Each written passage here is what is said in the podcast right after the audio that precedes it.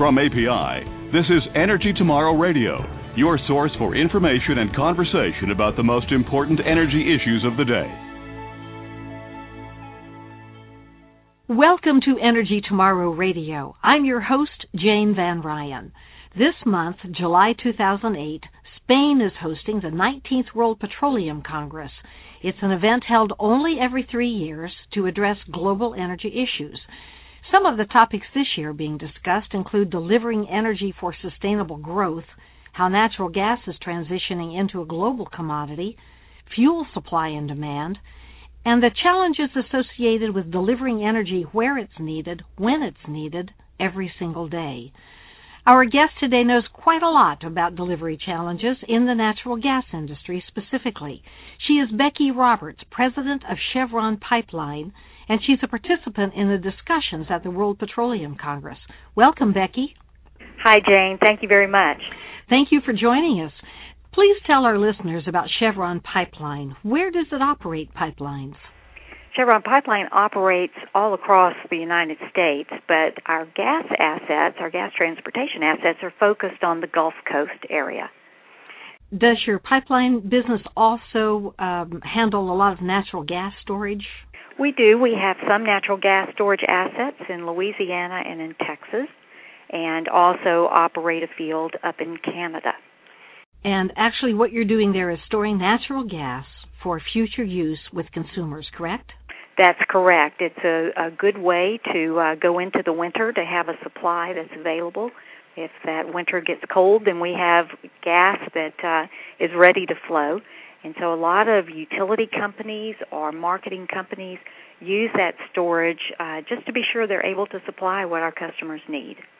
You're making a presentation at the World Petroleum Congress about how the natural gas industry is changing. Can you share some of your thoughts with us?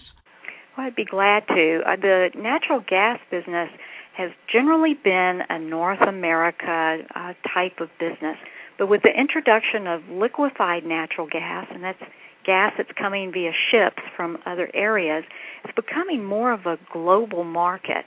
So we're in the beginnings of that transition right now.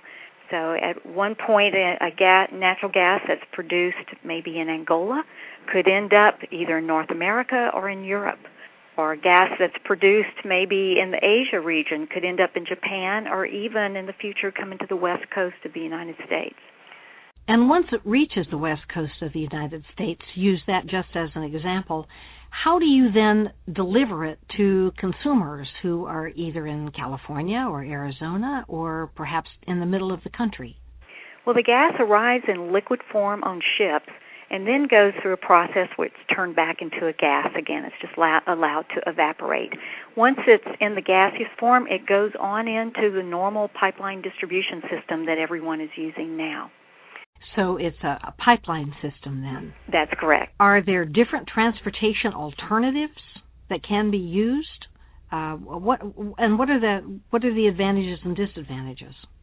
Well, with, if we look at natural gas on a global scale right now, we have a lot of gas reserves that are not near markets, and a lot of markets that need the natural gas.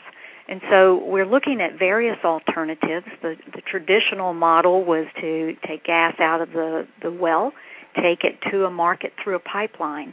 But again, if you're you're stranded somewhere where pipeline is not an option, then you have to look to liquefied natural gas as a possibility, or another alternative is converting the natural gas into a liquid like a diesel and transporting it then again via via ship. Well, what are some of the challenges in doing that? Well, a lot of the challenges are economic. You have to have a significant gas reserve to be able to pay out the type of investments that it takes to to build a liquefaction plant and to pay for the transportation on the ships. We have a lot of political concerns that go on even here in this country about not wanting these types of facilities uh, in our backyards, the the NIMBY issue that we hear a lot about.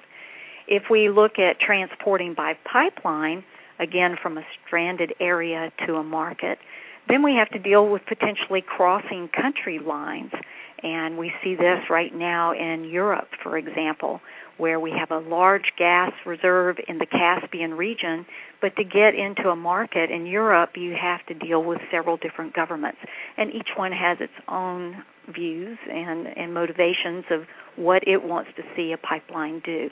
So there are a lot of challenges no matter which direction you decide to go to commercialize. Yet there are advantages to consumers all over the world of using cleaner burning natural gas for a variety of purposes, correct?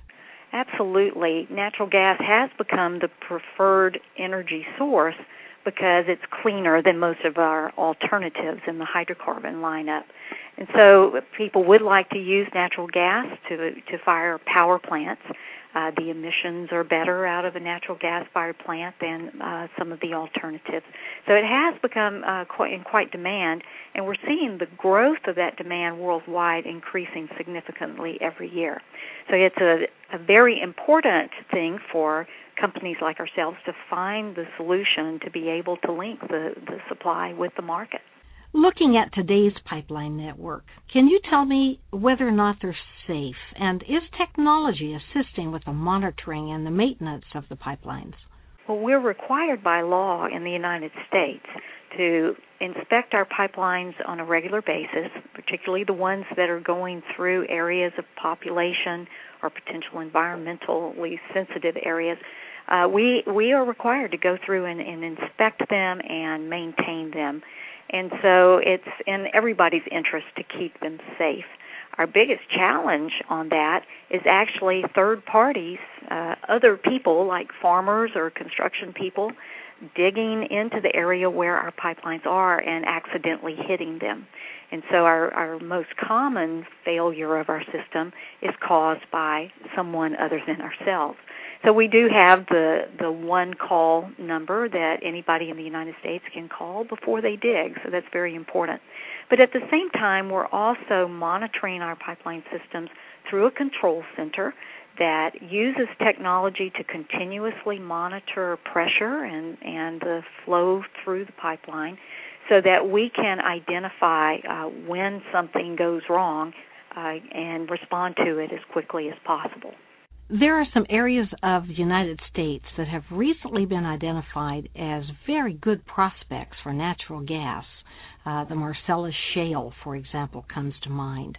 Is that an example of one of the areas that could have stranded gas? Is it possible that you would need to build more pipelines in order to deliver any natural gas found there to the marketplace? There's a huge wave of construction projects going on in North America right now in response to a re- renewed drilling effort around natural gas. And it's all the way from the Gulf of Mexico up into the Rockies and uh, even looking into Alaska. So, yes, there are significant challenges right now in getting new infrastructure put in place to be able to get to this gas to market.